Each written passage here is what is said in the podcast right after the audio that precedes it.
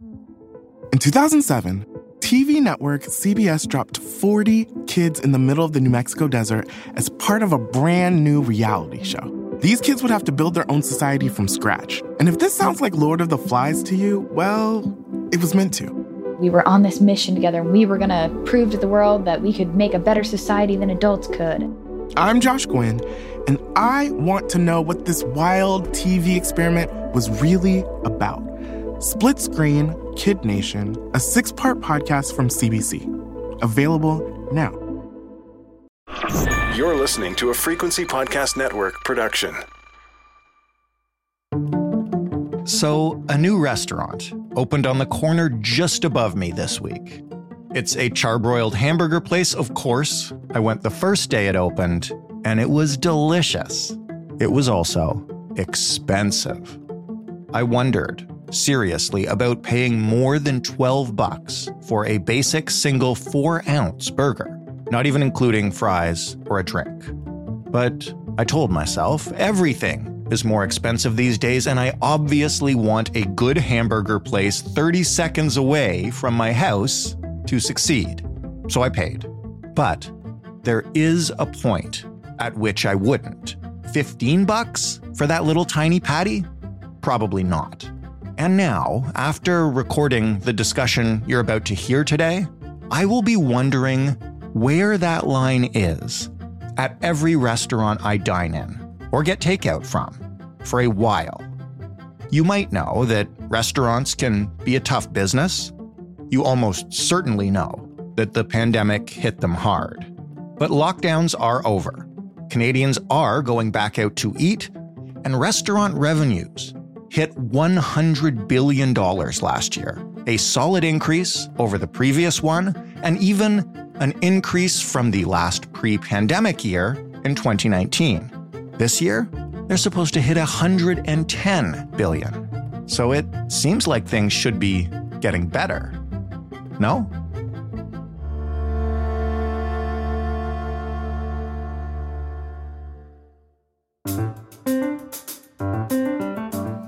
I'm Jordan Heath Rawlings. This is The Big Story. Kelly Higginson is the president and the CEO of Restaurants Canada. Hello, Kelly. Hi, Jordan. Thanks for having me. You're welcome. It's good to follow up on the overall health of restaurants, which we did during the pandemic. I was expecting to have better news to talk about today. No kidding. I, I think we all did for sure. So let's start with this then. In a normal pre pandemic year, what percentage of restaurants in Canada are operating at a loss or underwater? So currently, 34% of restaurants are operating at a loss as of March 2023, compared with just 7% okay. before the pandemic. And another 17% have reported that they were only breaking even compared with 5% pre pandemic. Is this all attributable to the pandemic? I would say that it, yes, it is all can be connected back to the pandemic. And it starts really with coming out of the pandemic with carrying high, high levels of debt. Right. And when we're talking about operating at a loss, where has that money gone? Is it missing from sales? Is it because people are still not back eating in restaurants as they were? Like, what are revenues like? I wish we had a simple, easy answer for that because we might be able to find a better solution. But there are so many factors that have led to this situation. As we started to come out of the pandemic, the industry was smacked with high levels of inflation. And right. I, truthfully, I think that they were a bit of a canary in the coal mine here.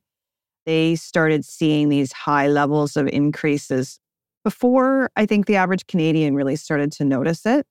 And as they were trying to reopen their restaurants, eh, parts, services, food, wages, every single aspect of, of operating a restaurant, whether it was the flatware, anything at all, had dramatically increased. So, like double digits. And when we're operating a, a business that already had pretty slim margins, it was very dramatic. And so that was kind of the start of it. And it really hasn't slowed down. We've just seen the inflation continue to increase. On top of that, we have seen the interest rates rise. And when they came out of the pandemic, they all had certain levels of, of loans and debts and maxed out credit cards to try and make it through and keep the business running while we were in this very unique time in history of the pandemic. So now they are paying a lot more for that money that they had to to take out as a loan. So mm-hmm. there's there's certainly a few factors there. As far as people still not be eating out, unfortunately, no. Canadians have non negotiables such as mortgage payments and food and gas and all those other things. And so discretionary spending for dining out starts to get cut back. But although we are now more than a $100 billion annual food sales, once adjusted for menu inflation and population growth, the average Canadian is spending less today on food services than they were in 2019. In 2019, per capita spending on food service adjusted for inflation was $3,010 compared to $2,750 today. Mm-hmm. So there's, you know, these all these small pieces, it sounds like small amounts, add up to a lot for an industry that is so large, you know, fourth largest employer in the country. We've also got uh, the issues of, of different day segments. So supper traffic to a full service restaurant in Q2 in 2023 remains 3% below Q2 in 2019. And lunch traffic is 7% below. And at the same time, guests are cutting back on ordering less expensive entrees or no longer ordering desserts, appetizers, or maybe cutting down on alcoholic beverages. So, all of these things really make a, a dramatic impact. But according to the report that you guys released a couple of weeks ago, which is, I should mention, where uh, you're getting these figures from, revenue is rising, right? And and is that because of uh, simply higher prices for menu items? Yes. So when adjusted for anticipated menu inflation of 5.6%, real food service sales are forecasted to grow 4% in 2023 compared to the pre pandemic sales. So this is still though significantly below the pre-pandemic levels. Mm. And it it really at the end of the day it's the bottom line where the challenge is. It's the bottom line is not profitable whereas the top line we've seen these, you know, increases in revenues because of all of the costs in between the top and the bottom line, it's not filtering down to profit at the end of the day. I don't want to get people listening too lost in numbers, which are uh, kind of hard to deal with um, on a podcast. But but I will ask this because you mentioned that the cost increases that restaurants have seen are double digits, and I believe you just referred to menu inflation as like five percent. Isn't it typical? And this is something uh, we've sadly learned from covering inflation in many industries over the last little while. You raise the prices to match the rate of inflation, and that's how you stay stable.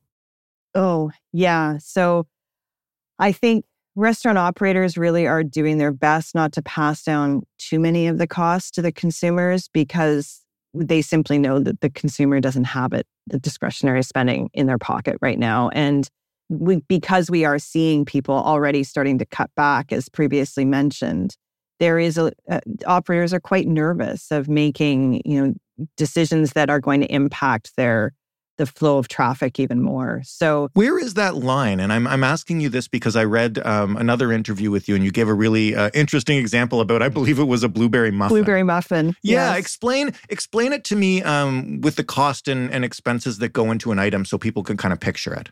Sure. I mean, we really are the bottom of the supply chain. We're sort of the, the end of the supply chain. So if we if we take the blueberry muffin that, that seems to have caught a lot of people's attention was We've got, as we came out of the pandemic, we know that we've got shortages in labor from agricultural workers to truck drivers to warehouse workers all along the supply chain. We have labor increases, we've had labor shortages. We've also had dramatic increases in costs for all of these businesses right across the supply chain. So, if the blueberries, to pick the blueberries, cost goes up, that gets passed down to us. And then to get the blueberries to to a supplier that's going to deliver them to a restaurant, that cost goes up. And so all along the way, there's 5%, 10%, 15% here, there, and everywhere. So by the time those blueberries get to us, there's an increase of 25%. Right. So, and you know, these aren't exact numbers, but some of the increases that we've seen in, in items like a uh, case of avocados going up 50%, So as the blueberry muffin cost continues to increase, so butter's increased, all of the ingredients have increased, then we've seen the increase in labor for the people to make the blueberry muffin. That blueberry muffin at the end of the day might actually be if we want to increase it based on inflation in order to bring the same profit down to the bottom line, we may not need to increase that blueberry muffin by 25, 30%. And that's just not realistic. People have, there's a psychological finite amount that people are going to pay for certain items. And I, I hear it all the time. My husband, wants strawberries at the grocery store go over a certain amount, just, that's it. We're not buying strawberries. So it's the same thing with the blueberry muffin. People aren't going to spend $12 for a blueberry muffin, but we might be able to push them to $7. So, so we've got a lot of operators who are quite nervous who really they're they're quite gun shy to be frank. They've had 4 years of constant headwinds and volatility. So they're not going to make any more sudden moves. And because of that, um, and because they understand that there is that finite amount for a lot of different items, they're go- not going to be passing on all the costs to the consumer. And when you spoke earlier, you mentioned that, you know, an average restaurant operates on a pretty tight margin. What does that look like? What is a good margin or even just like an acceptable margin for, uh, and let's not use big chain restaurants, just, you know, a, a local restaurant? Sure. I think, you know, in, in the past, it, and in very slim margins in this industry, we are very labor intensive. Um, so that has always impacted the, the margin for the industry. We, we've generally said between that three to eight to 10% at this point for an independent restaurant would be ideal. But the reality is, with that 51% of losing money that are barely breaking even that I previously spoke about, we're not even seeing that. My name is John Cullen, and I want to tell you a story. It's a story about a scandal, broken relationships, gossip, rumors, money, corporate rivalry, and curling. It's the story of Broomgate, how a single broom, yes, a broom, turned friends into foes and almost killed the 500 year old sport of curling. It was a year I'd like to forget. Broomgate, available now. You've mentioned labor a couple of times. How how have those costs impacted restaurants' ability to survive? Because those are some things that I think most people would look at and say are very positive developments to come out of the pandemic. Sure. I mean, there is there's certainly silver linings here, but I think when we see labor and wages increase, I think we also have to keep in mind that everything else has increased as well. So not necessarily convinced that those people are really putting more money in their pocket. So there's there's something to be to consider there with that. Right, but they need that money in order to afford everything that costs more now. Right, but it can it adds to the inflationary costs, right? So in the first 4 months of 2023, wages in the industry grew by 8.4% compared to the same period in 2022, which we all saw significant increases in 2022 as well. This is the largest increase of any major industry and well above the industrial average of 5%. So, certainly much higher increases in wages for the food service industry. But given that we are a labor intensive industry, rising wages and labor shortages disproportionately impact the food service industry compared with other consumer facing industries. So, to break it down, while it takes an average of 3.9 employees to generate a million dollars in revenue at a retailer grocery store. It takes nearly 13 to generate that in a restaurant. So much more impacted by any increase in wages. What's the solution to that, though? I mean, as you mentioned, you know, there's labor shortage issues uh, all across the board, and you need the labor and you need to get it from somewhere. Well, and we want the labor. You know, this is a people business. And mm-hmm you know we were talking about these these independent operators open these businesses to serve people to employ people to be a part of the community so that's always a really important thing that i think sometimes as we get caught up in a lot of the numbers if we think of the impact on a community of losing one or two, if it takes some of these smaller communities and, that are spread coast to coast to coast, losing one or two of their restaurants is very impactful to the community.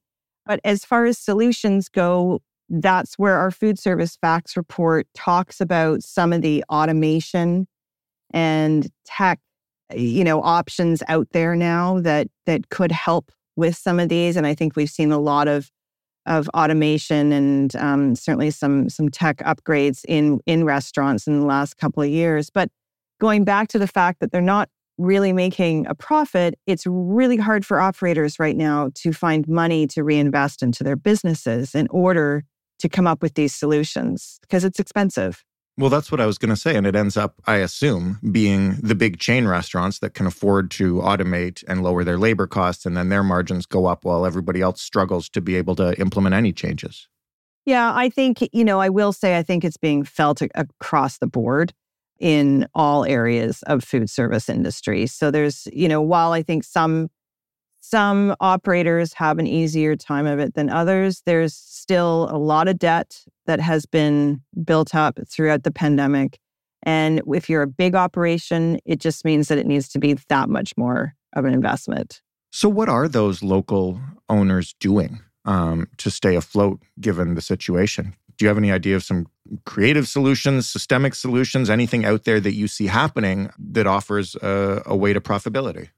Yeah, I think, you know, we are seeing a lot of menu changes, which has been helpful. So things that aren't as labor intensive in the kitchens is certainly helpful. I think coming up with uh, recipes that are a little bit easier for a greener workforce as well, because that's another piece of this. We're had to reopen after two years of constant lockdowns, which was challenging for our workforce. So we lost a few of those. Um, so they're they're tweaking just how intensive a lot of the steps of service are from kitchen all the way to the front of the house. And I, you know, I have to say I'm so in awe of what I've seen these operators get moved through over the last three and four years. And I, I was in the industry as we were reopening, running a business that had five large restaurants uh, in three different provinces. So it was interesting to see that from the different regulations, and we were opening at different times. But to see the restaurants come back to life again certainly was a really awe-inspiring experience. So I think we're seeing, you know, a lot of changes from menus. We're seeing a lot of changes in in different ways of service. We've seen some of the more casual full service restaurants move to more of a counter style service where you go to the counter and order, but they'll deliver the food to your table. Right. So some of the things that are just cutting out some of the steps.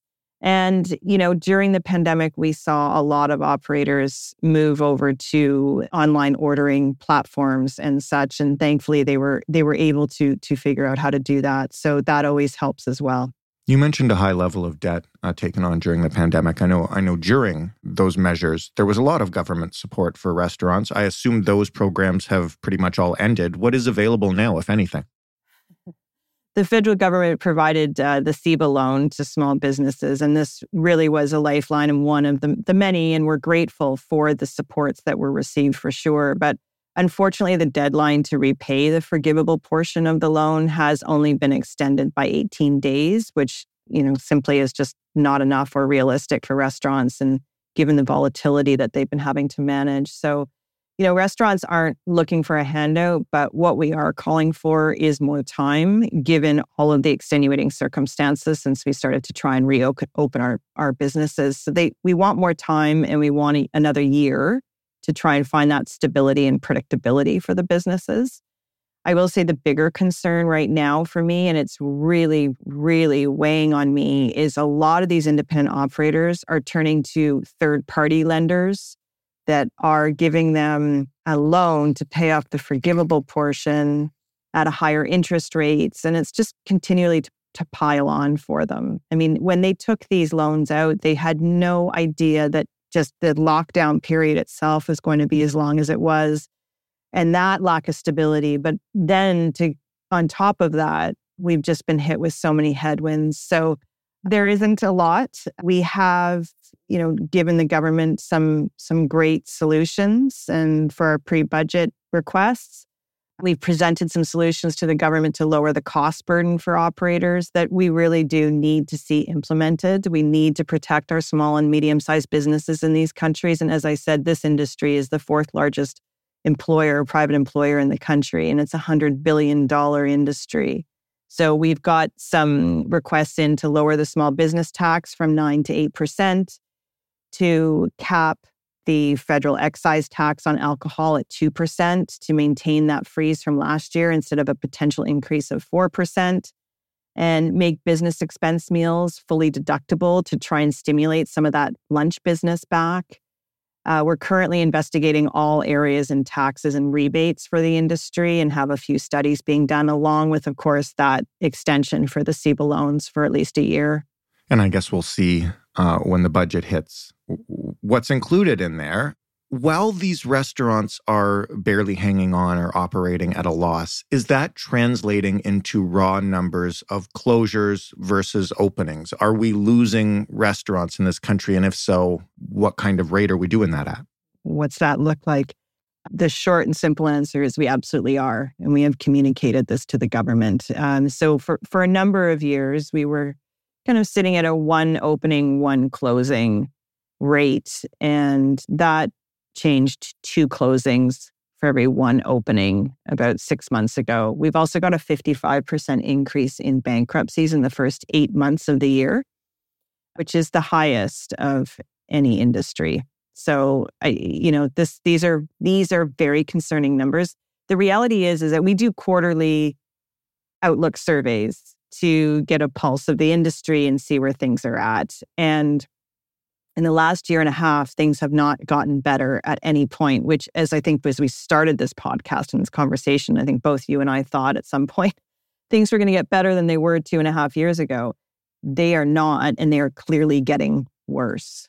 What's the one thing that you want people listening to this to take away and understand about the industry that maybe they don't right now, but also just do?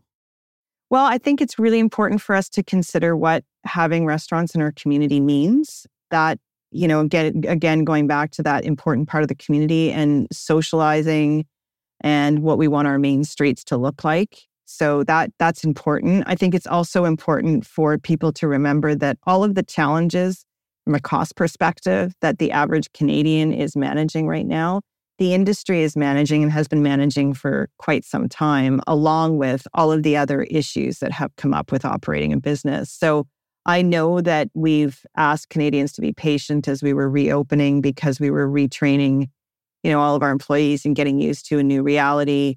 I understand that some people may see the sticker shock of the menu prices. But I think if we can just step back and think about first what these restaurants mean to us on a day to day basis, I mean, we serve 22 million people a day. That tells me that we matter to Canadians.